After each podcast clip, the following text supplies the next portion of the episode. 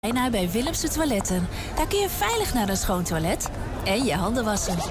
Willemsen Toiletten. Het openbaar toilet in de binnenstad van Enschede. Voor een hygiënisch en plezierig bezoek vindt u in de klanderij. Lever na uw toiletbezoek de waardebon in bij een van de deelnemende winkeliers. Scan de QR-code of kijk op willemsentoiletten.nl.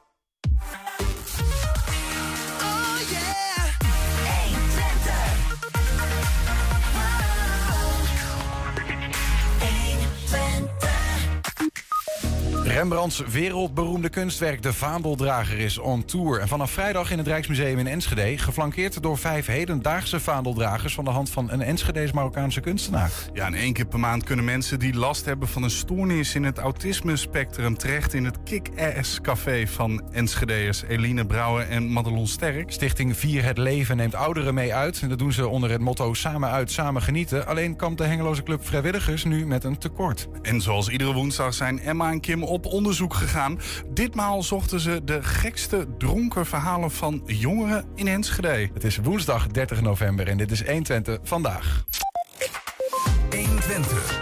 120 vandaag. Het was een historische aankoop eerder dit jaar. In januari tikte de Nederlandse staat 150 miljoen af voor de Vaandeldrager. Een meesterwerk van Rembrandt van Rijn uit 1636. De totale aankoopsom bedroeg zelfs 175 miljoen. De Vaandeldrager is on tour en vanaf aankomende vrijdag hangt het werk in Enschede. Een maand lang geflankeerd door vijf hedendaagse vaandeldragers... van de hand van de Enschedees Marokkaanse kunstenaar Noureddin Yaram. En Noureddin is hier bij ons samen met ook uh, conservator oude kunst van het Rijksmuseum Twente. Dat is Nelleke de Vries. Welkom beiden. Het is een eer om jullie hier uh, te hebben. We gaan het hebben over iets. Ik heb nog nooit gepraat over iets wat zo duur is. Ja, bouwprojecten misschien. Maar een, een, een kunstwerk, de Vaandeldrager. En we zien hem hier op dit scherm, Nelleke. Um, vertel ons, ik zie um, een meneer met een soort pietermuts op zijn hoofd. Uh, ja. voor het beeld. Wat zien wij hier eigenlijk? Past goed in de periode. Nee, ja. klopt. Het is, uh, ja, we zien uh, een vaandeldrager van Rembrandt, geschilderd in 1636. En het, is, het is niet een strikt zelfportret, maar Rembrandt heeft zijn eigen gelaatstrekken gebruikt om deze figuur weer te geven. En jij noemt al de, de hoed, de, de, de pieterpet, zoals jij het zei. Dat is eigenlijk historische kleding. Dus in deze periode, vaandeldragers waren in deze periode onderdeel van de schutterij. Dat is nou ja, de, de, de bewaking van de stad. En ze waren onderdeel van het uh, staatsleger. En hun taak was om het vaandel van, uh, van het leger met hun leven te bewaken. Mm -hmm. En dat is ook de vlag die hier over de schouder, uh, ja, op de schouder gedragen wordt door Rembrandt. Ja. En um, Vaandeldragers die uh, hadden dus in de 17e eeuw een belangrijke rol, maar die bestonden al, al veel eerder. En wat Rembrandt gedaan heeft in dit portret is dat hij zichzelf uh, heeft weergegeven in historische kleding. Uh, en die, heeft die, die kleding heeft hij gehaald uit prenten die een, uit een eeuw eerder komen. Dus eigenlijk vaandeldragers die al uit de 16e eeuw kwamen. Dus 1500, 1600 zelfs ja, al. Precies, precies. En Ja. die, dus als je, als je dit uh, portret zo ziet. Voor ons voelt het al een beetje vreemd aan. Maar dat moet voor de mensen in de 17e eeuw ook zo gevoeld hebben. Als je een vaandeldrager op, op straat tegenkwam, dan zag hij er niet zo nee, uit. Dit, dan zagen ze er moderner uit dan ja, dit. Ja, precies. Maar, en Ja. waarom deed hij dit? Waar, waar- voelde hij zichzelf een soort van bewaker van de stad? Of wilde hij dat graag zijn? Hoe moet ik dit eh, interpreteren? Nou, we kennen denk ik allemaal wel het werk uh, De Nachtwacht. Het, Ja. het nou ja, belangrijkste, misschien wel het belangrijkste werk uit het oeuvre van Rembrandt. In ieder geval het beroemdste werk. Uh, uh, dat is een schutterstuk. Dus dat is een portret van zo'n schutterij... waar de vaandeldrager een onderdeel van is. Mhm. En uh, dit schilderde hij voor de nachtwacht... eigenlijk een beetje azend op zo'n opdracht van de schutterij. Ah. Dus wat hij eigenlijk hiermee doet is laten zien... wat hij wel niet in zijn mars heeft. Dit was zijn goed hij auditie. dat wel niet kan. Ja, eigenlijk wel, bijna Ah. wel. En het is hem dus ook gelukt. Want een, een, ik geloof zes jaar later krijgt hij de opdracht... en schildert hij de nachtwacht. Ja. Dus die, dat waar hij, waar hij het voor deed... Dat is hem gelukt. Ja. En hij heeft dit ook waarschijnlijk lang in zijn atelier uh, gehad. Want er zijn een aantal kopieën die er eigenlijk min of meer hetzelfde uitzien van leerlingen van Rembrandt. Wat Ja. dan betekent dat die het in het atelier hebben gezien. En hij heeft het als, misschien wel als een soort uithangbord in zijn atelier Ja, gehad. ja, ja. En, en is dat dan ook de reden dat Nederland dacht van dit sp- stuk moeten we hebben? Want ik bedoel, ehm, de Rothschilds, geloof ik, daar heeft hij ook lang aan de muur gehangen. Hele rijke mensen, families. waarom juist dit stuk hier naartoe halen voor zo'n astronomisch bedrag? Ja, het is, uh, het is een van de laatste Rembrandts uit, uh, uit privébezit. Wat dus ook uh, meer of meer betekent dat het een van de laatste Rembrandts is... die een museum nog zou kunnen aankopen. En voor Nederland en in het Rijksmuseum in het bijzonder... is het een, een heel belangrijk sleutelstuk. Want ja. je kan daar inderdaad heel erg goed mee laten zien... hoe die, ja, hoe die vroege periode van Rembrandt eruit zag. En ja. wat die opmaat inderdaad is voor dat, ja, dat, dat, dat beroemde oeuvre... wat we allemaal zo goed, zo goed kennen. Dus dit, is, dit vormt daarin wel een, heel, een hele belangrijke schakel. Ja. En ja, is dit nou gewoon bijzonder omdat het een Rembrandt is? Of is dit ook op zichzelf, ja, hoe moet ik hier nou naar kijken? Wat maakt nou zo'n kunstwerk van Rembrandt een meesterwerk? Uh, ja, goed. Kunst is natuurlijk altijd een beetje subjectief. Hè? Mensen die, vinden er, die vinden er allemaal hun eigen, het, hun, hebben hun eigen oordeel daarover. En dat is volgens mij ook heel erg goed. Maar wat dit nou zo heel bijzonder maakt, is dat hij. Rembrandt heeft een hele uh, speciale schildertoets. Die af en toe heel grof is en af en toe heel gedetailleerd. En dat kan je ook heel goed zien. Zo die mouw die heeft hij met, met brede verfstroken uh, neergezet. Maar hij, hij komt. Die, die elleboog die komt helemaal naar voren. Die glimt helemaal in het, in het licht. En ook de lichtval die hij in dat werk uh, aanbrengt. Die schaduw van de vaandel op de, op de wand uh, in de achtergrond. En mm -hmm. zijn elleboog die het licht vangt. Maar de andere kant van zijn lichaam die juist weer in schaduw gehuld is. Dat is gewoon ontzettend knap hoe hij ja. dat voor elkaar gekregen heeft. Ja, dus het is... Uh... Eigenlijk doen we een tekort door, door hier een digitale versie te laten zien, ja, denk ik. Hè? absoluut. Want is de ja. echte, het echte werk is dan... Nou ja, en het kan, hè? vanaf vrijdag kan Precies, dat. Precies, vanaf vrijdag kan het, ja.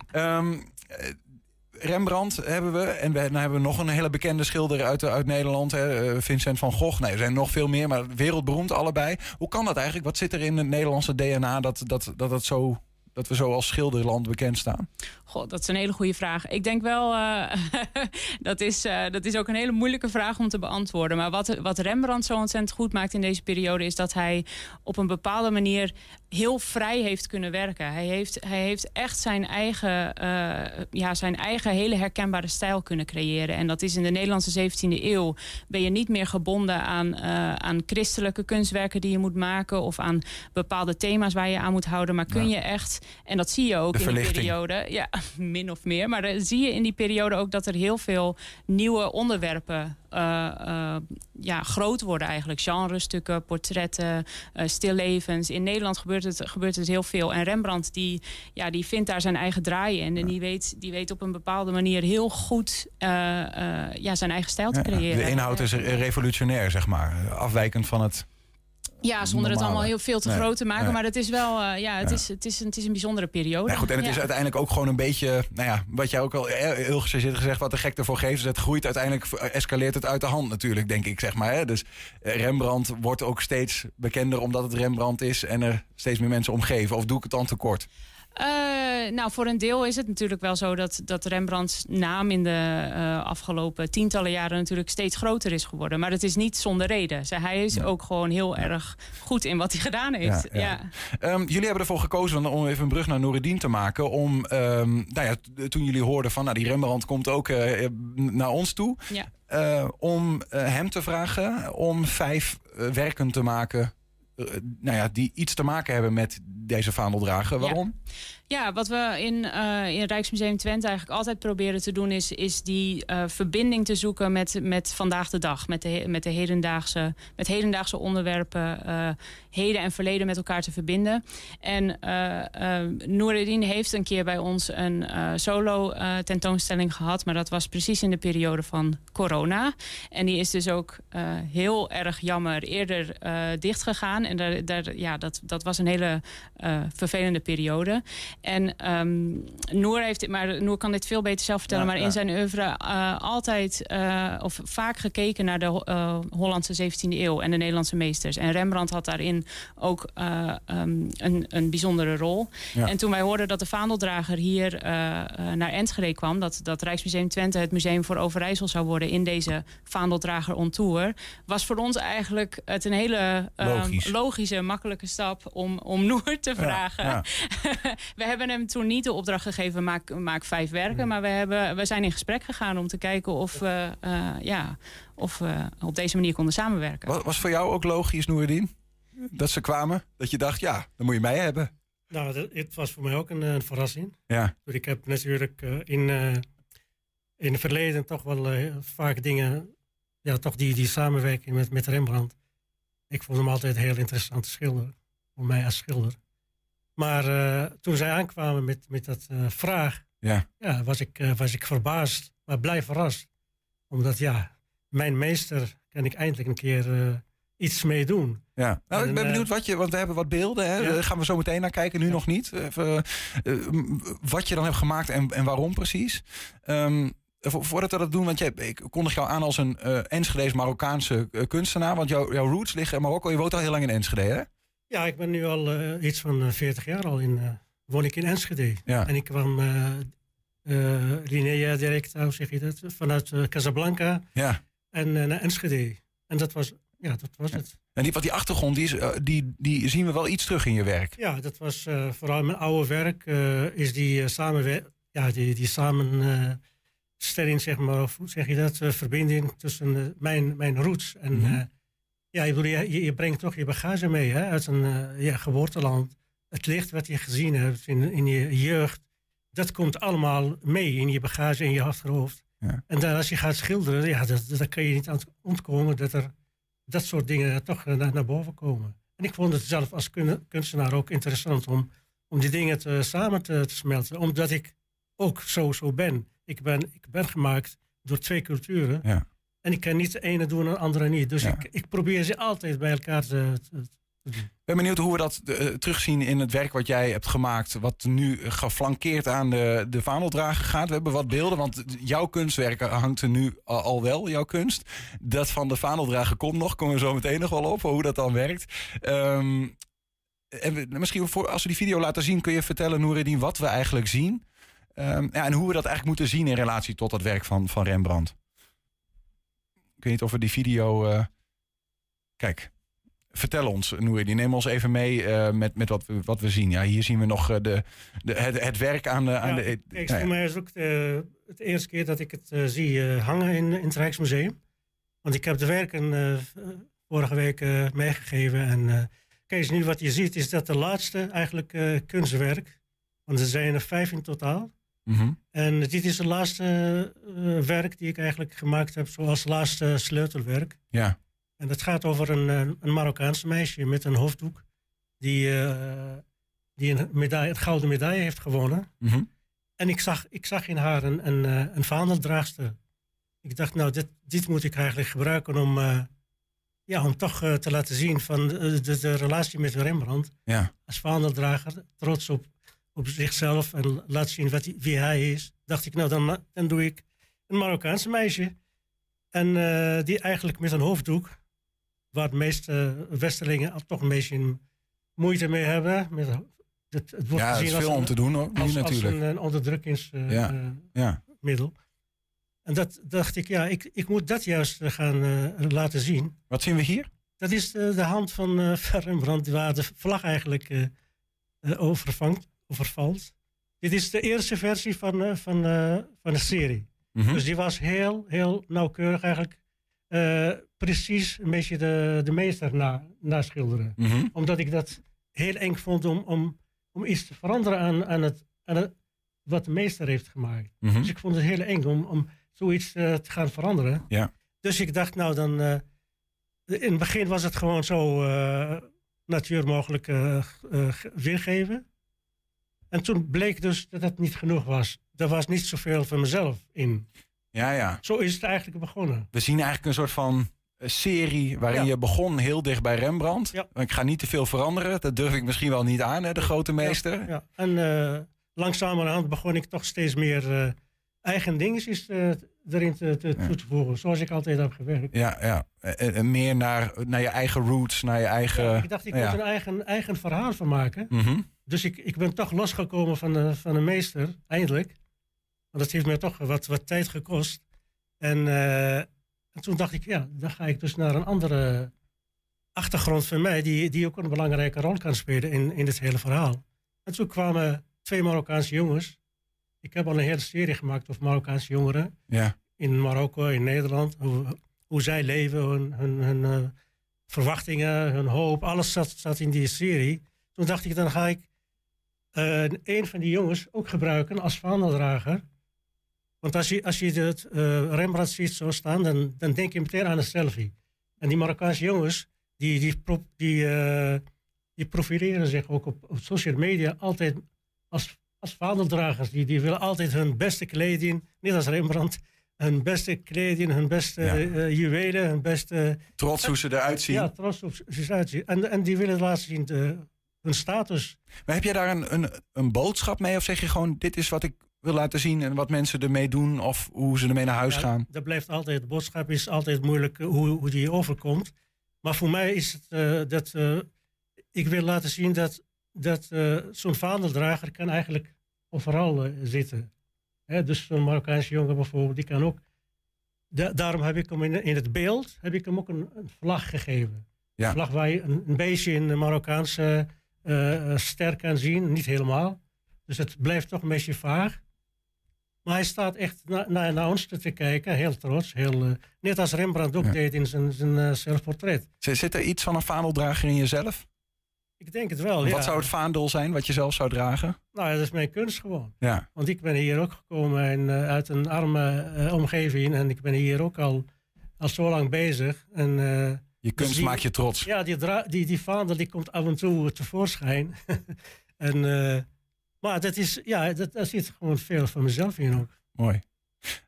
Nelleke, de, de komst van de vaandeldrager is ook nog wel een dingetje. Hij is er nog niet, hè? Hij is er nog niet. De, nee. Zeg maar de, de Rembrandt-vaandeldrager. De Rembrandt is er nog Ik heb niet. echte nee. ook nog niet gezien. Nee. Dus, Nee. uh, dat is ook een verrassing Nee. voor mezelf ook. Ja, dat, is- dat is. eh, maar ja, goed, dat is natuurlijk. Dat is een beetje met mysterie omgeven allemaal. Ja. Eh, en dat is natuurlijk ook eh, Maar hoe gaat zoiets? Ja, ik kan daar, ik kan daar niet eh, al te veel Ja, over vertellen. helaas, ja, helaas. ja. Nee, wat ik wel kan vertellen is, het is eh, Enschede is, eh is de Rijksmuseum Twente is een van de stops in een onderneming wat de Vaandeldrager on Tour heet. Dat is mede mogelijk gemaakt door een aantal partijen, waaronder de vereniging Rembrandt, de Vriendenloterij en het Rijksmuseum. En die Vaandeldrager die toert dus ook, zeg maar, ja, dat zit hem ook in de naam. Die gaat alle provincies langs en daar is hij steeds één maand. En dat is dus ook de reden waarom deze tentoonstelling in Rijksmuseum Twente eh, in de maand december hier is, Ja, ja. één maand lang. Ehm, en ja, ik denk dat iedereen zich daar wel een soort van voorstelling bij kan ik zie maken. voor dat me dat, een van de eh, waardetransport met zes politieauto's voor en achter en weet ik veel. Ja, Ja, en, en, dan zul je zien, dan komt hij in een, gewoon een Peugeot 206 of zo, weet je wel. ja, en dit, Pas vind ik, dit vind ik dus wel leuk. Ik laat jullie gewoon allemaal lekker, eh, lekker in, eh, in, in Misschien wel gewoon fietsje? Ja. We moeten er gewoon gaan liggen. Gewoon kijken, want hij moet ergens een keer door een deur naar binnen. Ik ben op de fiets. Ja, ja ongelooflijk. Ja, ik ben, ik- dat, is, dat blijft een mysterie. Dit. Dat blijft een mysterie, ja, ja. ja, heel Ja. mooi. Ehm, tot wanneer is die te zien? En de werken van uh, Noureddin? Ja, het is, eh, eh, de tentoonstelling opent vrijdag eh 2 december. Dan kunnen, kunnen vanaf 10 uur kunnen mensen de tentoonstelling bekijken. Op 3 december, op zaterdag, zijn we ook nog gratis toegankelijk. Eh, dan kan iedereen, eh, wie wil, kan naar het museum komen. Het is wel belangrijk om dan even een tijdslot te boeken eh, op de website. Oké. Eh, en dat Want kan, jullie verwachten echt enorme drukte voor we dit werk. verwachten, we verwachten een drukte. Ja, net, net als bij het Louvre, dat je in van die rijen zo in de verte moet gaan kijken of je hem kan zien. Dat zou toch wel een heel mooi beeld zijn. Hè? ja, nee, we, we, ja, we, we eh, verwachten een drukte, maar we verwachten ook dat dat, eh, dat, dat heel goed eh, te doen is. Dat iedereen dat werk kan gaan zien. Dat is de bedoeling. En dan blijft hij tot, eh, tot 31 december. Dus Ja. echt de hele maand december. En is zo- zo'n werk dan ook omgeven door kogelvrij glas en allerlei gekke toestanden waardoor je er niet goed foto's van kunt maken? En dan moet ik dat zo zien? Nou nee, je kan er goed foto's van maken Ja. hoor. En dat mag ook zonder flits. Maar eh, zo'n werk, eh, dat moet op zo'n stabiele, veilig, veilig mogelijke manier vervoerd worden. Dus hij komt in een vitrine. Ja. En dan zit hij dus in een, eh, ja, in, een, in een kist, in een vitrine met glas ervoor. Ja. Maar dat, eh, eh, dat is niet hinderlijk. Dat betekent niet dat je het werk niet goed kunt zien. Het werk van Noureddin blijft wat langer hangen, begreep ik. Een aantal, ja, we zijn heel erg blij dat we, eh, dat we een aantal werken. Die komen gewoon weer terug. Dat zo lang blijven als dat kan. Ja, precies. Ja, nee, we, hebben, we, we zijn heel erg blij dat we een aantal werken hebben kunnen aankopen uit de serie. eh, waaronder ook eh, de Vaandeldraagster. En eh, op die manier blijft er dus ook Dat is het nog, Marokkaanse eh, meisje met, ja, eh, met, eh, met de medaille. Ja, precies. Beste plek voor mij om... eh, Ja, dat is een eer, denk ik ook. te- te hè? laten. Ja, Ja, ja. ja. en zo houden wij ook een, eh, een vaandeldrager hier in Enschede. Ja. Dus wij zijn daar zit- hartstikke blij mee. wa- wa- waarom, waarom, want jullie kopen niet alles aan wat je, wat je demonstreert. Uh, nee, dat klopt. Ja, nee, daar, maken we, daar maken we een keuze in. Dat, eh, dat, heeft, ja, dat heeft een heleboel, uh, een heleboel redenen. Uh, een daarvan is een budget, een ander is, is, is bepaalde keuzes. En wij hebben, wij hebben voor deze keuze, wij hebben deze keuze gemaakt. Ja. Noureddin, tot slot voor jou. Vrijdag gaat het gebeuren. Zin in, nerveus? Wat is de stemming? Allebei. Ja. Mm. Ik, ik heb het echt nog niet gezien. Dus dat, daar ben ik heel benieuwd naar. En ik heb het alleen maar op, op foto's ook kunnen zien. Daar heb ik mijn werken ook eh, op gebaseerd. En ik ben blij eigenlijk dat ik niet van, van uh, eerder had gezien. Want dan had misschien wel helemaal niet gedurfd iets, iets, te doen. Dus uh, het heeft mij toch wel een beetje bevrijd van, uh, van dit druk. Nou, gelukkig dat we dat hebben kunnen bijdragen. Ja. Dankjewel dat je, dat je bij ons wilde zijn om over jouw achtergrond, jouw kunst te praten. Hoe dat zich verhoudt tot dat van Rembrandt.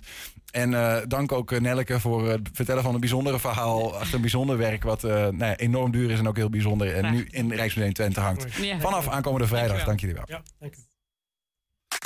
Zometeen één keer per maand kunnen mensen die last hebben van een stoornis in het autisme-spectrum terecht in, uh, in het KIK ASS Café van Enschede, Eline Brouwer en Madelon Sterk. En zijn ook als podcast te vinden, alle bekende platforms. De hele uitzendingen vind je, maar ook elke dag één item uitgelicht. 120. 120 vandaag. 120 gaat de komende maanden op zoek naar de verhalen van de bewoners van onze stad. En dat is dan Hengelo en Enschede. En omdat we willen weten wie er worden geholpen uh, of getroffen door de energiecrisis en hoe met de situatie wordt omgegaan, verzamelen we informatie door middel van een vragenlijst. Onze verslaggever Girayer vroeg inwoners van Hengelo vandaag in de bibliotheek. Het zijn moeilijke tijden voor heel veel mensen. Door de gestegen energiekosten komen steeds meer hengeloze huishoudens in de problemen te zitten. Met deze enquête ga ik vandaag de mensen in de biep vragen of ze het allemaal nog wel kunnen bekostigen.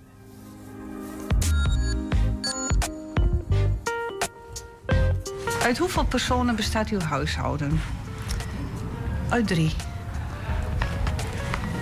In wat voor type woning woont u? Tussenwoning. Zo. Ja. Een variabel contract? Nee, het is een vast contract. Ja? Maar na 1 januari 2025. 25 eigenlijk. Oké, okay, dus de energiekosten zijn nog te doen? Mm, 22 cent voor elektriciteit. Energiekosten maandelijks, dat zit in die groep. Uh, probeert u te... Ja, probeert of probeerde u dan, hè? is natuurlijk eigenlijk... Uh... Want wat ik nu verder ga doen, dat weet ik verder ook niet. Uh... Heeft u dan niet koud? Ja. Ja, en hoe, hoe doet u dat dan? Een deken, een jas aan, wat doet u? Nou, ik heb gewoon een, een warmere vest aan en ik heb een, een kat die komt af en toe bij mij op schoot liggen. Dat is gewoon mijn... Uh, dat is gewoon mijn die, houdt, die houdt mij warm. Ja. Nee, als het heel extreem koud is, dan zet ik even een uurtje de kachel aan. En dan is het, op zich is het best wat te doen. Dat houdt niet op. Maar hoe deed u dat eigenlijk voorheen, voordat die energie uh, eigenlijk altijd, eigenlijk, altijd wel gedaan? Eigenlijk altijd al. Dus voor mij was het niet zo'n hele grote omschakelpunt. Vandaar ook dat ik altijd al nou ja, redelijk laag qua energiekosten zat. En ik heb iedere keer wel een beetje gedacht zo van... hé, hey, ik moet een nieuwe televisie hebben. Wat wil ik? Ik wil een hele grote televisie en ik wil er weinig voor betalen. Dus in aanschaf en ook in verbruikskosten. Dus mijn stroomkosten probeer ik ook zo, echt zo extreem laag mogelijk te houden. Dus ik heb gekozen voor een LED-televisie. Want dat is het op dat moment was dat het meest zuinige wat er was. Ik heb een verzekering en uh, van tijd tot tijd moet ik wat bijbetalen. Omdat het boven het eigen risico uit, uh, uitspringt. Maar, maar ik maak, kijk hier vanaf waarover u zich zorgen maakt. En dat doe ik dus niet. Nou, zorgen maken, nou voor mij niet echt. Maar uh, boodschappen zijn uh, gestegen, dus uh, flink. voor de rest, geworden. ja, precies, ja, ja. voor de rest niet, niet zoveel. Brandstof gaat weer naar beneden. Zorgkosten, ja, 100 euro in een jaar is niet zo erg, 150.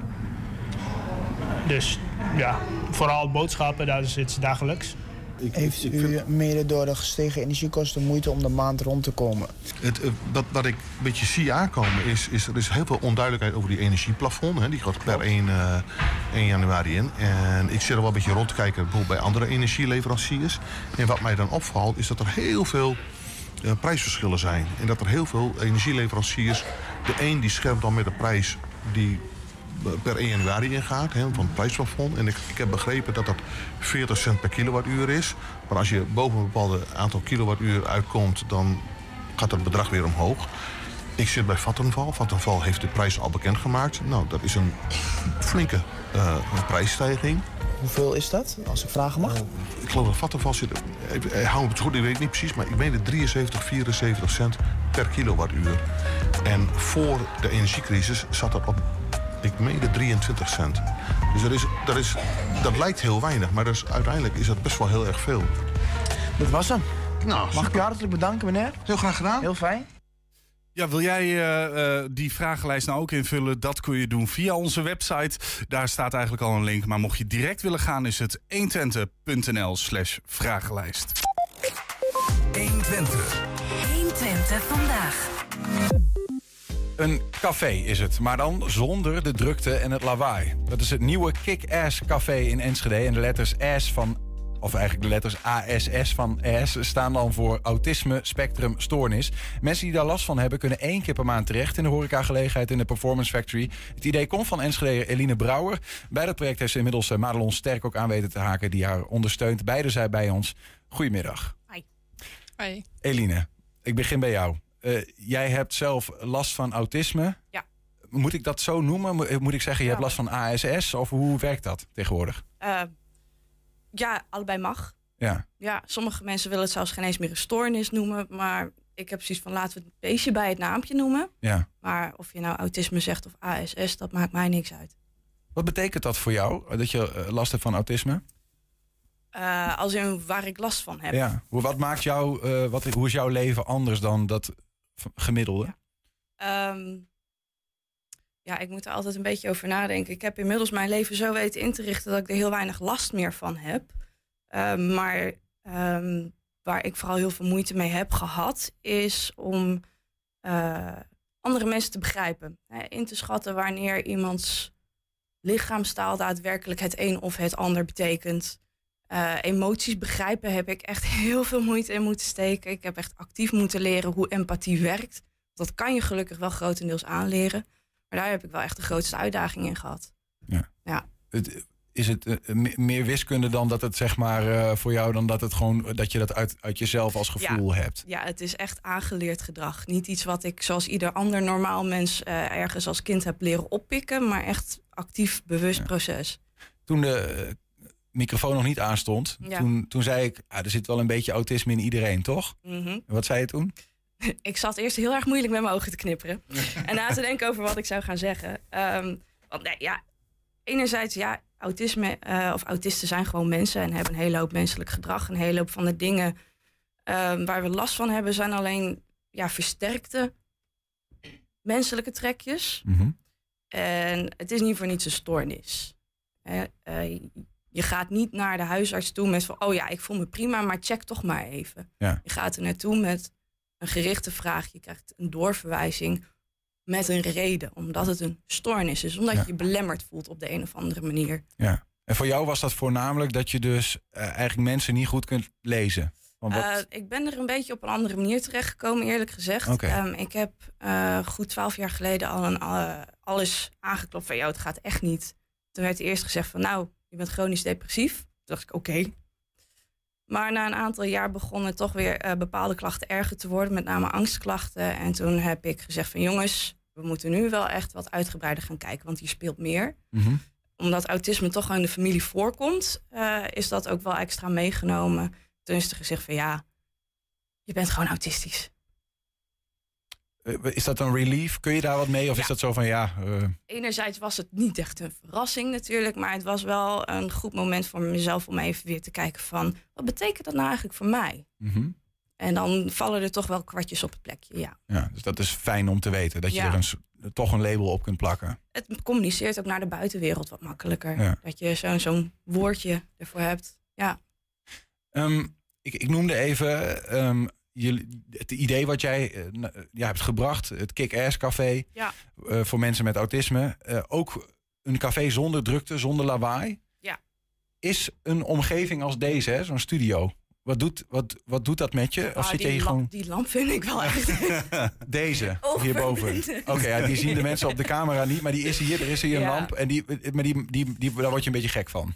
Ach, nou, nee, ik word er niet een beetje gek van. Mij is wel heel fel. Ja, ja, ja precies. Ja. Ja. Ik, ik maar goed, dat ervaart een andere persoon waarschijnlijk ook. Maar wat doet het met je als je dan... Um, het kan er bij mij wel voor zorgen dat ik de rest van de avond met hoofdpijn zit.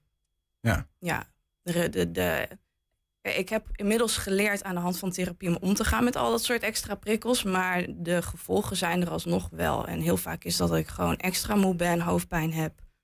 Ja, en, en jij zocht naar een café waarin je dacht: ik wil hier naartoe zonder dat ik aan het eind van de avond niet alleen hoofdpijn heb van de drankjes, maar ook van de omgeving. Precies, ja. Ja. Nou ja, vooral ook omdat de gewone horeca, hè, als je een kroeg binnenstapt, eh, het is druk, de muziek staat hard, eh, het stinkt naar bier als je pech hebt. Eh, dat zijn een hele hoop prikkels die voor heel veel mensen gewoon een drempel te veel zijn om daadwerkelijk de deur uit te gaan en af te spreken met anderen. Mhm. En ja, je kan die prikkels gewoon wegnemen of minimaliseren Mhm.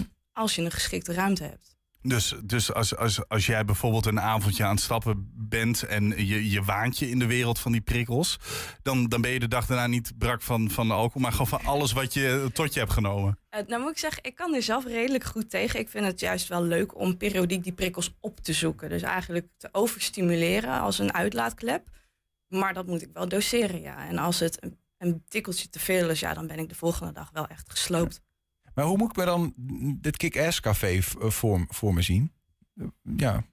Is het gewoon een, normaal café, maar dan zonder muziek? Of wat, wat gebeurt? Wat is allemaal Nee, anders? We hebben, eh, een- nou ja, een van onze teamleden is er vandaag niet bij. Die, eh, die is liever wat meer achter de schermen actief. Dat is Erik. En die werkt bij een buurtcentrum. En die dacht, ja, daar hebben wij ruimte voor. Laten we eens kijken of we dat op kunnen zetten. Dus het is eigenlijk meer een beetje een, een ja, woonkamergevoel. Ja, ja. Waar overdags mensen van, van een wijkteam of van de WMO zitten of van Alifa. En één keer in de maand zitten wij daar s'avonds. ja. En hoe kwam Madelon er zo bij? Nou, Madelon. Madelon, vertel. Nou, ik ken eh, Eline al wat langer ehm, van eh, een café in het centrum. Ehm, en ik doe sinds kort de opleiding social work. Mhm. En ik had er wat meegekregen van haar café. En ehm, nou ja, sowieso eh, de doelgroep met autisme, dat eh, trekt mij wel heel erg. Ik merk ook dat ik daar persoonlijk eh, heel veel raakvlakken mee heb. Ehm, dus ik heb haar een berichtje gestuurd van... hey, mag ik meedoen? Mhm. En nou ja, zo geschieden. Ja. En, en hoe bedoel je? Je zegt persoonlijk raakvlak mee hebben. Op welke manier dan? Nou, nou ja, ik heb zelf dan de diagnose ADD. Dus dat is de ADHD in je hoofd. En qua prikkelverwerking is dat wel heel erg gelijk. Want je moet het zien, een normaal persoon heeft een ingebouwd filter... die werkt voor alle prikkels om je heen. En dan heb ik het even over wij... eh, neurodiverse mensen, inderdaad. Daar is dat filter gewoon een beetje anders. Ik zou Ehm, zeggen stuk. stuk of anders. Of, ehm, en wat Eline zegt, heel veel prikkels kunnen heel heftig zijn. Maar soms ook juist heel extreem veel prikkels. Ehm, daarmee sluit je de buitenwereld ook weer af. Ja. Dus dat is dat overstimuleren, waardoor je uiteindelijk toch rustig kan worden. Ja. Dus ja, oké, dit snap ik. Die filter eh, die, die kapot is. Eh, tegelijkertijd, wat ik wel interessant vind om te horen, hè, want eh, is dat je zegt van, nou, ik heb, ik heb ook, ook last van iets. En eh, dat hangt misschien wel een, nou, soms wel een beetje samen waar Eline last van heeft.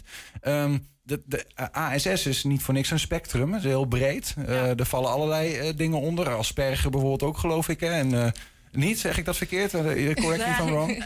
Officieel sinds de laatste DSM-update zijn die verschillende namen er niet meer. Wordt er gewoon over één heel spectrum gesproken. Maar goed, wel, wel heel veel verschillende mensen met verschillende behoeften. Ja. En dan vraag ik me af, als je dan zo'n café hebt, hoe zorg je... Want dan, ja, ik, ik vraag mensen om te komen en, en je geeft, geeft ze daar wat ze nodig hebben. Maar dat zijn heel veel verschillende dingen misschien wel. Hoe ga je daarmee om? Zoals het, de situatie zich aandient. Je kan het niet van tevoren inschatten. Je weet niet van tevoren wie er gaat komen. Dus je handelt naar gelang de situatie zich voordoet. Ja. Drie eh, cafés zijn er geweest inmiddels. Ja. Eh, wa- wat, wat hebben jullie gedaan? Eh, hoe is het gegaan? Hoe is het bevallen? Wat zijn de reacties? Nou ja, we hebben eigenlijk niet zo gek veel gedaan. Gewoon mensen uitgenodigd om aan tafel te komen zitten. Van, hè, wil je koffie, thee? En gewoon een gesprek beginnen met, goh, hoe ben je hier gekomen? Of ze beginnen dan uit zichzelf van, hé, hey, ik zag het op Facebook voorbij komen. Of gewoon ja, op dezelfde manier als dat, je, eh, dat, dat jij gewoon met een familielid of met een huisgenoot een gesprek begint. Maar goed, in een café heb je, eh, eh, dan is de muziek soms ook wel iets wat, iets wat op, is wat opvullend, zeg maar. Hè? Als het stil is, kan het soms ook wel een beetje ongemakkelijk zijn. Ja, we hebben wel zachtjes muziek aanstaan, maar dat Ja, is ja. zachtjes. Ja, ja precies. Ja. Ja. En de reacties van mensen die komen? Ik weet niet hoeveel dat er inmiddels al zijn. Die, tot nu toe nog niet zo heel veel. We hebben ook nog niet zo heel veel tijd gestoken in de marketing. nee. Eh, maar de reacties zijn positief. Als ik nou, want dat vroeg me nog af. eh, er zijn, ik, ik heb zelf wel eens in een café gezeten dat ik dacht van, kan die muziek wat zachter eventueel? Eh, en ik denk eerlijk gezegd dat heel veel mensen dat denken. Want wat in cafés ook nog gebeurt is dat het naarmate de avond voordat gaat de muziek steeds harder. En dan wordt het op een gegeven moment een discotheek. Nou, ik had zelfs een keer, dat was, was bij de café en toen zei ik, kan de muziek wat zachter? Toen zei hij, ja, je bent in een café hoor. En toen dacht ik, ja, ik ben juist niet in een discotheek omdat ik wil praten met iemand hier. Maar goed, lang val kort. Als iemand geen ASS heeft Ja. en denkt, ik kom gewoon langs. Kan dat? Je- We vragen niet om bewijs. Nee, Nee, dat is ook lastig, denk ik ook. Maar je, Ja. zal, je zal wel waarschijnlijk wel vrij snel uit, ja, door de mand vallen. Zo van, hé, hey, jij bent geen, geen autist. Mhm. Ja. Maar je bent in principe gewoon welkom, tuurlijk. Ja. Ja. Marlon, wat, wat kun jij bijdragen? Ook of, eh, jou- jouw werk hè, of jouw studie als eh, in social work? Wat, wat, wat, wat neem je mee naar de tafel? Ehm, nou, ik denk sowieso dat het ook een beetje gaat om mensen hun eh, belevingswereld. Dus ook al heb je misschien niet die stempel ASS, ehm, je hebt misschien wel die belevingswereld. En je gaat normaal dagelijks door het leven en je komt eigenlijk niet veel mensen tegen die voelen wat jij voelt, die eh, begrijpen wat jij begrijpt. En dat die optie er dan is om een keer samen te komen met die mensen die zeggen van oh ja, dat heb ik ook. Dat is al zo'n openbaring voor sommige mensen. En dat is al genoeg ook qua, qua activiteit, Ja. qua doen aan de tafel in het eh, café. Maar ben jij dan in dat café ook een soort, eh, ja, eh, bijna een soort eh, eh, eh, sparringpartner voor mensen? Dat je zegt van, nou, of misschien ook wel voor elkaar, hè, dat je met elkaar praat over wat, waar je mee zit, waar je tegenaan loopt in het dagelijks leven. Ja, primair. Ja, Ja. dat is de hele insteek. Dat is wat het is. Mensen, Ja. gelijkgestemden die elkaar ontmoeten. Ervaringen uitwisselen, ja. Ja. ja. We doen niet eh, aan begeleiding of zo. Nee, nee. Het is, moet geen spreekuur zijn. Nee, nee, nee. nee. Duidelijk. Eh, Als iemand dit hoort en zegt van, nou ja, ik, eh, ik wil wel eens eh, zien hoe dat, eh, hoe dat gaat. Wanneer, waar, hoe, wat. Het beste kun je ons natuurlijk gewoon volgen, volgen op social media. Want dan updaten we ook wanneer de volgende editie het is. Maar de richtlijn is eh, elke voorlaatste vrijdag van de maand. Ik, ik, ik heb in een, in een voorgesprek, misschien om, om tot een afronding te komen, eh, eh, heb ik vernomen dat jullie nu ook meer naar buiten gaan treden. Jullie hebben ook het hulp ingeschakeld van een, een, een, een, een wijkcoach, wijkbudgetten. Eh, dus, dus jullie gaan het nu ook groots aanpakken, zodat, zodat je het meer onder de mensen kan brengen. Inderdaad, ja. Oké, dat, is, eh, dat is sowieso helemaal goed. En eh, ze kunnen jullie dan volgen op welk Facebook-kanaal? ja op welk... eh, nou ja, Facebook die vindt de afkorting ASS niet zo leuk. Want het is zo vies. Dus daar heb ik daadwerkelijk Kick Autisme Spectrum Stoorniscafé van moeten maken. Op Instagram is het Kick-Ass Enschede. En we hebben een website kickasscafé.com.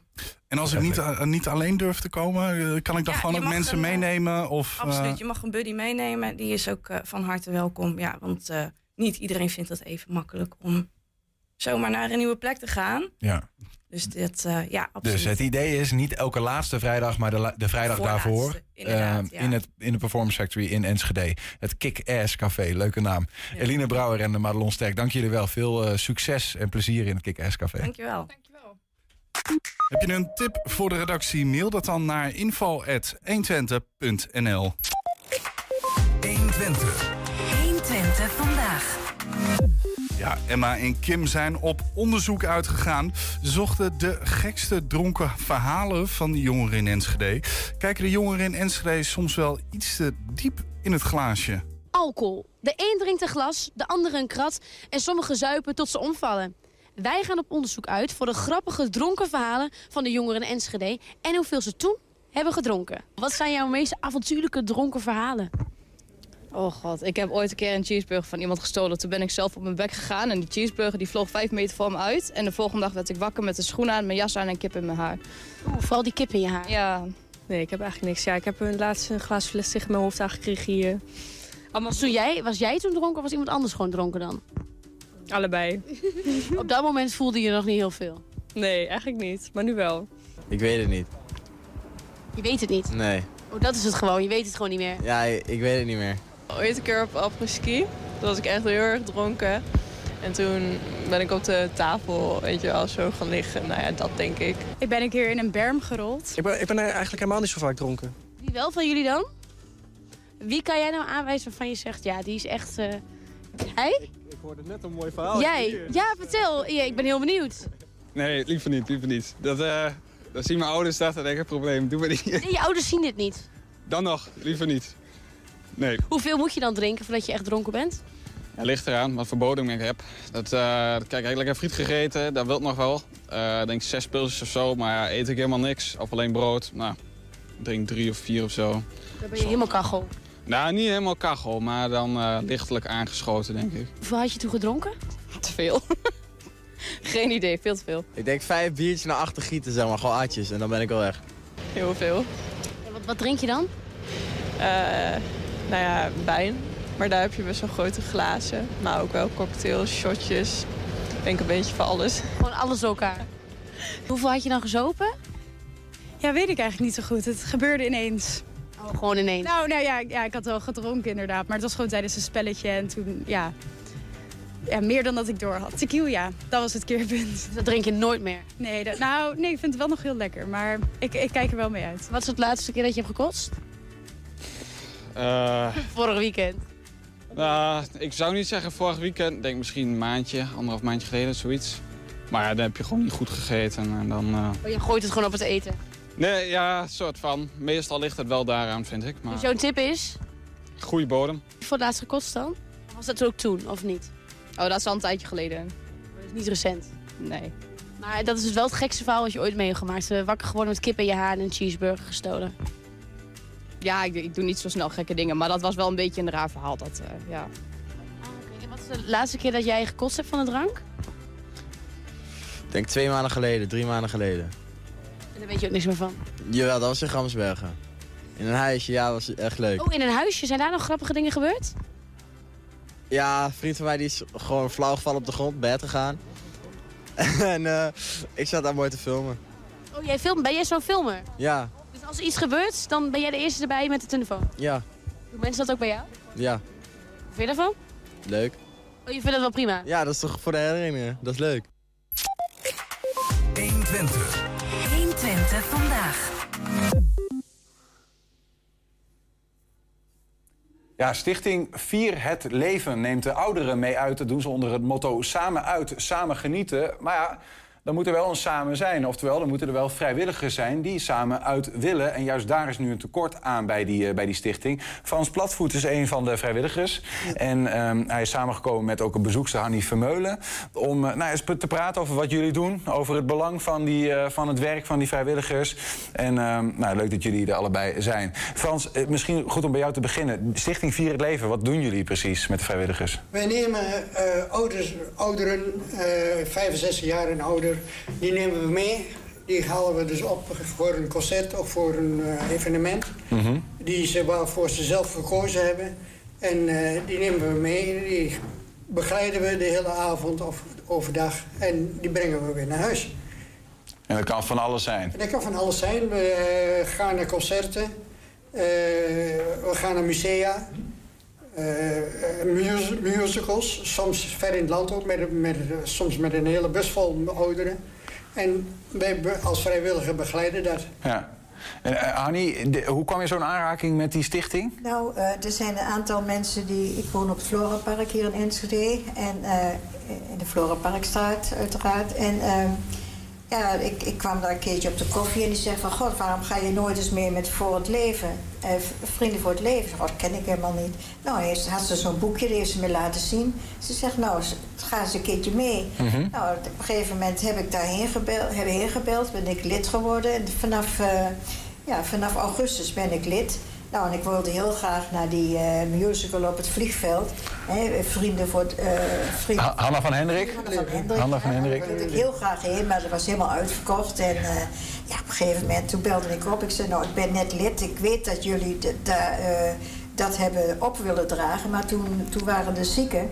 En toen werd het uitgesteld, eh, een maand, la- maand later. Mhm. Nou, toen belde ik. Ik zei, nou, ik zeg, ik kan misschien nog een kaartje kopen via de krant. Maar je weet maar nooit, dan moet ik wel zelfstandig daarheen. Ja. En dat is het probleem. Want kijk, als je ouder wordt... Ik heb nog wel mijn rijbewijs en ik, ik rij ook nog altijd auto. Maar ehm, je, als je ouder wordt, dan eh wordt je gezichtsvermogen. Ik heb een beetje last van eh, nachtblindheid. Dus dan vind je dat een risico. En als ik dan moet zoeken waar ik daarheen moet, naar, naar dat vliegveld... dat vond ik toch... Ik ben er honderd keer geweest, maar ja, het laatste jaren natuurlijk niet meer. Ja. Dus ik was heel blij dat ik dan opgehaald werd door een aantal vrijwilligers. Ja. Kijk, en eh, we zijn daar toen heen geweest. Nou, dat was een enorme belevenis. Ik vond het geweldig. Ik was heel blij dat ik, doordat iemand anders ziek was misschien... dat ik er nog bij kon. Ja. Dus dat was mijn eerste... eh, ja, voor het eerst dat ik iets met vrienden, vrienden voor het leven...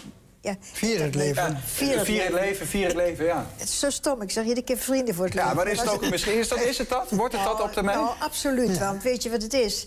Eh, op een gegeven moment, eh, ik kreeg dan heel veel aangeleverd eh, via dat boekje. Maar extra dingetjes. Ik kreeg op een gegeven moment op de computer... kreeg ik ook aanvullingen op dat programma.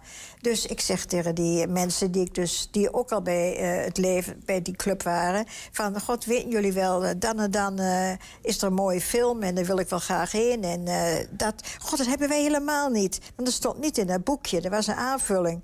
Maar ja, ze gingen ervan uit dat iedereen maar een computer had. Dus Ja. ja, dat, eh, dus ik zei, eh, nou god, la- laten we daar eens eh, heen bellen... of we daar ook heen kunnen. Ja, dus je brengt ook nog wat in als, als bezoeker wat dat Ja, betreft. natuurlijk. Maar kijk, Ja. ik, ik, ik werk al, al 30 jaar, 20 jaar met die computer, zolang als die bestaat. Dus dat is niet zo'n punt. Maar ja, toen zeiden ze van ja, film Downton Abbey. Oh, heel leuk. Oh, willen wij ook wel heen. Nou, dus hebben we, op een gegeven moment hadden we zeven mensen bij elkaar. Nou, en dan worden we opgehaald door twee auto's. En dat was toevallig in Hengelo.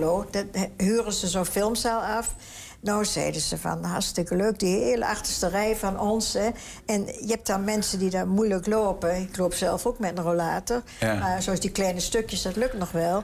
Maar anderen met een rollator, die kun, kun je dan achter in de auto. Maar dat kleine stukje naar de bioscoop, daar kunnen we wel lopen. We geven elkaar een arm Ja. en dat is Maar je fantastisch. hebt er gewoon net even, eh, op, op bepaalde momenten heb je ook even de ondersteuning nodig van vrijwilligers die wel even die auto hebben en Nou, zo. Eh, maar ik, ik, ik, hoor, ik hoor wel een beetje, Ja. het, is, het is misschien wel gewoon een, vriendenclub ook. ja, ja, we zijn allemaal met elkaar bevriend geraakt, hè? Ja. absoluut. Maar je, je, je, je, gaat, je gaat vaak dezelfde mensen haal je vaak op. Hè? Dus, eh, de, en dan praat, praat jij onder met elkaar in de auto. en eh, eh, op die manier ga je bepaalde mensen goed kennen. En Ja. eh, dat, dat vinden ze heel prettig. En, eh, Op die manier eh, ga je dus... Ja, want, met- want ik zit even te zoeken, want als je zegt, eh, je het over vrijwilligers, dan klinkt het een beetje als, als, als werk. Terwijl als ik, wat ik hoor is gewoon, het is ook gewoon heel gezellig. Gewoon, Het is, eh, zo het is ontzettend gezellig. En eh, voor wat vooral zo leuk is, is, is eh, de mensen zijn ontzettend dankbaar dat we Ja, dat doen. ja, hè? Dus eh, je komt, eh, anders komen ze er nooit ergens uit. En nu komen ze dus toch weer eh, onder de mensen in het theater of in, eh, in musea. Waar ze, Gold dat ook voor jou? Dat, je, dat het wel geholpen heeft om je... Nou, ik, ik, ik, eh, ik had zelf nog eh, vervoer. Eh, alleen toen met die eh, corona was het allemaal wat moeilijker. Want dan moest je weer eh, met, je, met je telefoon. Want de meeste, ik heb toevallig wel zo'n moderne telefoon. Maar de meeste mensen bij ons kunnen er absoluut niet mee omgaan. Computer hebben ze ook allemaal moeite mee. Dus, eh, Moet jij ze leren? Nou nee, dat Ik begin begin mag ik- dat wel? Mag ik toetreden? Nee, oh, alsjeblieft. ja, ja. ja, heel graag. Nee, maar ehm, ja, kijk, dan zeg ik van god, dit is een leuke film. Een film van Elvis. Ik zeg, oh, dat willen die mensen vast niet. Want ja, ik ben liefhebber van Elvis Presley. Maar die oude mensen, ja... eh, eh, ik, ik heb er één vrouw bij, daar ben ik zelfs nog mee op vakantie geweest. Ook met, eh, via Liberijn. En eh, die is 95. Ze zegt, nou, daar wil ik wel heen naar Elvis. Want zij had vroeger op toneel gestaan, jarenlang. Dat was Ja, haar ja, vak. ja. En eh, ik zei, nou, ik- of jullie meegaan of niet, maakt me niet uit. Ik ga er sowieso heen. Nou, zeiden ze, wij vinden het wel fijn om er even tussenuit te Ja. gaan. Maar hoe werkt dat dan? Want, want jij hebt dan eh, eh, Nou. een idee van ik wil hier naartoe. Ja. Werkt het ook zo dat je dan zeg maar, dat in de groep gooit van nou Frans, zou je mee willen gaan? Nee, nee, zo, zo, wer- zo, zo werkt het niet. Eh, de, de, sti- de stichting heeft eh, hier in Twente hebben we een, een coördinator. Er zijn twee coördinatoren en die regelen dus aan de hand van de aanvragen die er via dus de, de, de programma's eh, kom- binnenkomen, regelen die de vrijwilliger die. eh, dus- en dan kunnen we dus. eh, we hebben op dit moment eh 17 vrijwilligers voor de regio Enschede, Hengelo, Oldenzaal. En dat zijn er eigenlijk een beetje te weinig. Want de aanvragen, dus de- onze klanten, zeg maar even tussen haakjes, onze gasten. Ja. Die, eh, dat worden er op dit moment steeds meer, doordat via het leven steeds bekender wordt. Ja. En eh, we zitten nu met 17 vr- vrijwilligers die dit eh, moeten doen. En als we nou meer aanvragen krijgen, eh, dan hebben we soms te weinig mensen om ze om te. Om te Waar- waarom zouden mensen mee moeten doen, Frans? Gewoon omdat het prachtig is. Je doet mensen een plezier. Ja. Je, vooral de ouderen die niet meer eh, zelfstandig in staat zijn om ergens naartoe te gaan, die breng je ergens heen. Die hebben een leuke avond. En je geniet er zelf ook van. Ja, ja. Want eh, als vrijwilliger heb je dus gewoon eh, eigenlijk een vrije avond. Je, je betaalt zelf de eh, benzinekosten en de, de parkeerkosten. Maar voor de rest ben je zelf... Zo, Hanna van Hendrik bijvoorbeeld, dat wordt dan betaald door de Dat wordt, stichting. dat wordt dus betaald door de stichting. waar, waar komt dat geld vandaan dan? Die, dat zijn, die worden ge- gesubsidieerd, door, ook onder andere door veel wat loterijen Ja, gebeuren en dat zo. En, Hoe kwam je er zelf eigenlijk bij, Frans? En wanneer begon het voor jou? Voor mij is dat begonnen in 2000. Ik ben, in, eh, geloof ik, in 2017 of 18 heb ik mij aangemeld. Toen zag ik een papiertje bij de huisarts over een, een klein artikeltje. En dacht, nou, dat vind ik leuk om te doen als vrijwilliger. Ik hou zelf om, eh, van, om naar het theater te gaan. Dat vind ik zelf eh, leuk. En ik ben heel breed in, in wat ik eh, mooi leuk vind. Ik bedoel, en het is vaak ook voor voorstellingen waar ik zelf geen kaart zou kunnen kopen. Ga ik naartoe en dan vind ik het toch hartstikke gezellig. En, eh, eh, de, de, de gasten. Nee, maar je bent zelf, eh, en dat bedoel ik niet veel, maar je bent zelf ook al wat ouder, denk ik. Ja, Maar, eh, eh, ik ben, ik ben inmiddels 79. hoe- Dus, dus, nou, maar is het, zie ik ook echt die jongere mensen, zijn die ook welkom als vrijwilliger? Eh, als vrijwilliger, vanaf elk moment, vanaf 20 jaar mag, als je auto kunt rijden Ja. en je hebt een auto die geschikt is. Zou je dat gezellig vinden, Hanny? Maar o- over jongere mensen? Ja, jongeren. Oh, maakt me niks Ja, uit. nee, dus, Maakt me niks uit. als je maar eh, een auto hebt waar een rollator achterin kan, bij wijze van spreken. Dat is belangrijk. Dat is wel belangrijk. Hanny, jij, jij bent, heb ik me laten vertellen hoor, 80? Ik, ben, ik word in, in eh, februari 80. Maar dat- Ongelooflijk trouwens, ziet er heel Ja, goed uit ja. voor je leeftijd. Ja, ik doe mijn best. Ehm, ja, ja maar, maar jullie leeftijden liggen dus, eh, zijn feitelijk ze- zelfde Ja, leeftijd. ja. Maar het verschil Ja. is dat, dat, Frans, dat jij een, een auto hebt ben- en dat ik- je wat meer kunt... Dat ik niet alleen een auto heb, maar dat ik ook nog fysiek in staat ben om goed auto te rijden. Ja, precies. Dat, Ja. ik, verantwoord, dat ik verantwoord mijn gasten kan... Ja, kijk, eh, ik kan ook nog wel auto rijden. Ik rij iedere dag. Ja. Maar eh, niet al te veel hoor. Ik probeer te beperken. Ja. Want eh, benzine wordt ook niet goedkoper natuurlijk. Dat hè. is waar, ja, ja. maar eh, ja, ik, ik heb wel... eh, van de week moesten we een griepprik halen. Dan neem ik wel iemand van ons mee. Zie? Die, die ook daar woont. eh, voor het gemak. Wat wat bedoelt u iemand van ons? Nou, ook van, eh van Flora Park, hè? Kijk, wij hebben in Flora Park 129 appartementen. En er zijn mensen die nooit iemand zien. Die zitten de hele dag in het appartement. En dat vind ik echt heel triest. En eh, ja, die, die mevrouw van 95, ze zegt... ja, als ik niks doe vanzelf, dan gebeurt er ook niks. Dus eh, kom eens een keertje mee naar dat vrienden ja, van de, van Vier de, het leven. Vier het leven. Ja, niet te geloven. Ja, hey, vrienden voor het leven vind ik ook leuk. Doe gewoon vanaf nu vrienden Kijk, voor het Ik leven. vroeger altijd daarheen hoor, maar Ja. dat maakt niet uit. Maar het worden wel allemaal vrienden natuurlijk. Hè? Ja, Want ja. toch bepaalde mensen die zeggen... ja, ik zeg, ga je mee naar die elf... Eerst even naar die, die film van eh, dat, al die kastelen in Engeland geweest. Er stond niet in het boekje, maar er stond op mijn computer. Oh, daar wouden hun ook wel heen. Daar keken ze op televisie ook vaak naar. Nou, dan zaten we daar met de hele rij, zeven man sterk. Ja. En, eh, Maar ook via de stichting. Vi- Via de stichting, Ja. ja. ja. ja. want die, die, die geven dan aan welke films ze inkopen. Oh, en dan zeg jij van, gaan jullie mee? Ja. Hupsakee. We hebben dan bij, bij het filmhuis in Hengelo... Ja. hebben we dus eh, elke vrijdag...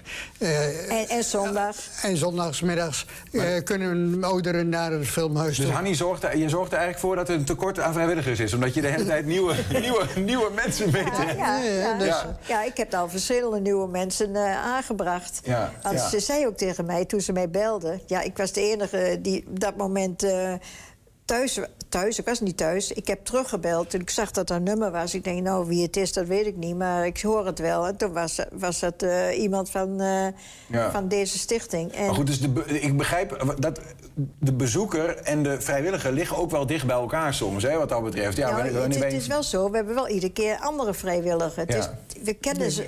Als je vaak met iets meegaat. Maar ik ben bijvoorbeeld. eh, in die vier maanden dat ik er ben. heb ik al heel wat gezien. Ik ben ook drie keer naar de bioscoop geweest. Ik ben naar, eh, twee keer naar de Schouwburg geweest. eh, met Vrienden voor het Leven. Ik ben naar Hanna van Hendrik geweest. Ja. Dus nou, op een gegeven moment zeggen die mensen... ja, je moet een beetje rustig aan doen. Want ik, ik heb nou dus ook voor de kerst heb ik iets besteld. En dan is het helemaal vol. En dan krijg ik bericht, ja, het spijt me wel, u staat op de wachtlijst. Nou, en dan twee weken later krijg je bericht, ja, eh, we hebben geluk, u kunt erbij. Is een plekje. Er, er valt er iemand af, Ja. of gaat misschien wel dood, dat weet je niet. Wat gaan jullie doen met de kerst? Want, eh, even, even dat, eh, de- want er gaat iets. Er gaat, met de kerst nog iets. Nee, nee, wij hebben vlak voor de kerst hebben we iets in het Wilmingtheater. Ook over de kerst. Er is een kerst, kerst, Ja, eh, ja, kerstmiddag dat, ben ik gelukkig in- ook voor eh ingelood. En eh, daar ga ik dus sowieso heen. Maar daar hebben we dus ook al een probleem, want er gaan heel veel mensen naartoe. Ja, ja. En eh, daar hebben we eigenlijk eh, veel te weinig vrijwilligers voor. Ja. ja. Dus eh, dat, moet nog, eh, dat is nog een probleem hoe we dat moeten oplossen. Ja, dat, ja. eh, Ja. Dus graag hierbij een oproep van Ja, eh, ja. mensen die het leuk vinden om naar het theater te gaan. Of, Ja. of uit te gaan, überhaupt met ouderen. ja. Gewoon een gezellige club mensen die Kom. samen dingen doet. Ja. Meld je aan, want eh, we hebben eh, echt jullie nodig. Ja. ja, duidelijk. Waar kunnen mensen zich aanmelden? Hebben we dat zo. eh, Eh, ik heb een e-mailadres, als ik dat mag zeggen. Ja, dat mag, hoor. Vier het leven, Twente, aan elkaar geschreven, at gmail.com. vierhetleventwente.gmail.com. En er is zelfs ook nog een telefoonnummer, maar anders eh, google het even. Eh, Ja. Stichting Vier En je kunt je ook on- onder een landelijke site kun je je ook aanmelden Ja. van Vier het Leven. Dat is gewoon vier geschreven als getal. Ja. Het leven. punt en, eh, punt NL. Ja. En daar kun je dus ook eh, je aanmelden. Nou, duidelijk. Eh, Frans Platvoet en Hanny Vermeulen, dank voor jullie komst. Gezellig om zo even samen te praten. En ik, ja, ik hoop van harte dat er eh, veel vrijwilligers zich zullen aanmelden. zodat met de kerst iedereen samen naar het Wilmingtheater kan. als, je, als je goed doel wilt steunen, dan moet je vrijwilliger worden bij eh Vier het Leven. Duidelijk. Ja. Tot zover ook 120 vandaag. Terugkijken, dat kan direct via 120.nl. En vanavond om 8 en 10 zijn we ook op televisie te zien. Zometeen kun je genieten van nog iemand die wel heel veel het leven viert. Het is Henk Ketting met de kettingreactie. Tot morgen. 120. Weet wat er speelt in Twente. Met nu het nieuws van 5 uur. Goedemiddag, ik ben Bas van Halderen. Ongehoord Nederland heeft zijn leven nog steeds niet gebeterd... want in hun uitzendingen zit nog steeds allerlei nepnieuws, zegt de ombudsvrouw. Ze heeft ook opvallend veel klachten gehad over racistische en discriminerende items en uitspraken. De omroep loopt